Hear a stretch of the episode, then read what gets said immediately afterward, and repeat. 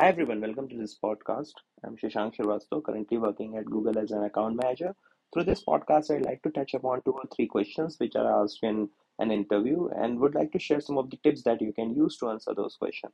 So, first question that every interviewer asks is tell me something about yourself. In this question, what I have seen is that at times people tend to speak a lot in this question. They are generally giving all the information to the interviewer, be it related to their job, their hobbies, and everything just make a note that you have to make this answer very precise. It should not be exceeding more than two to three minutes because if you are doing so, you are basically eating into your own time, which the interviewer would have given to you to answer the other important aspects.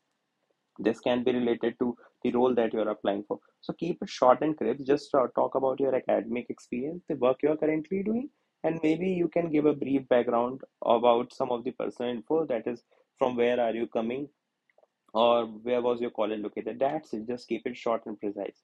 Now, the second most asked question is uh, where do you see yourself after three to five years?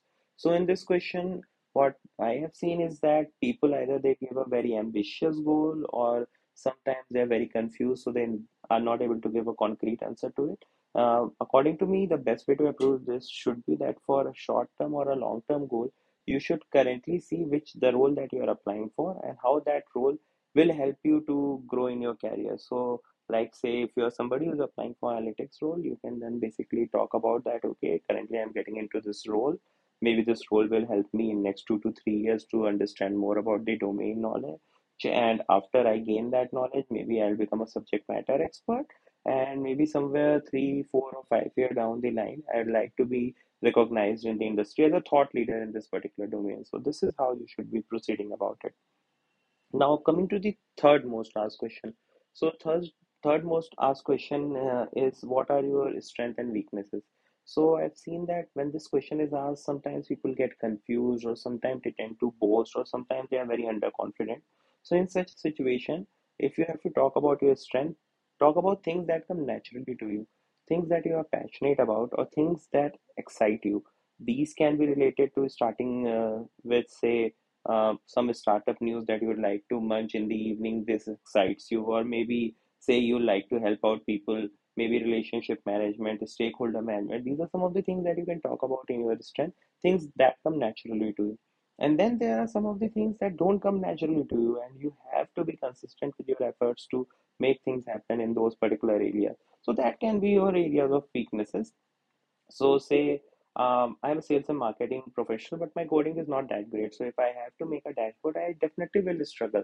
So I'll ask my friends around, or maybe I'll try to read up on it on the internet and then maybe try it. So those are some of the areas of weakness for me. But then I also understand that though it's an area of weakness, but it is not impacting my core job. So similarly, you can then frame an answer that okay, this is my particular area of weakness. I'm working on it to improve.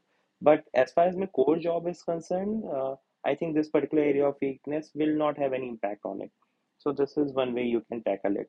Uh, the third question that I'd like to discuss with you is when the interviewer at the end of the interview asks you, do you have any question?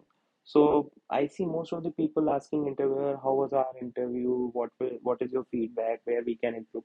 So I would suggest please avoid these questions. Uh, read up a little about the company, what they are doing, which projects they are doing. Maybe read up a little about the role that you are applying for, or read the job description.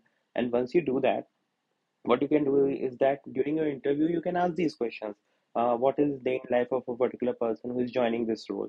Or what are some of the projects that company is working on? What are some of the challenges that you are facing? So once you do that uh, the, once you build this habit of doing this repeatedly you will become more and more confident. And when you will ask this question that confidence will reflect and interviewer will get to know that yeah you have prepared really well for this particular interview I hope you found these tips useful. I'll keep on releasing a podcast maybe in two to three days or once a week, and I'll try to focus it toward interview preparation, job preparation. We'll also tell you a lot about what are some of the role profiles available in the market.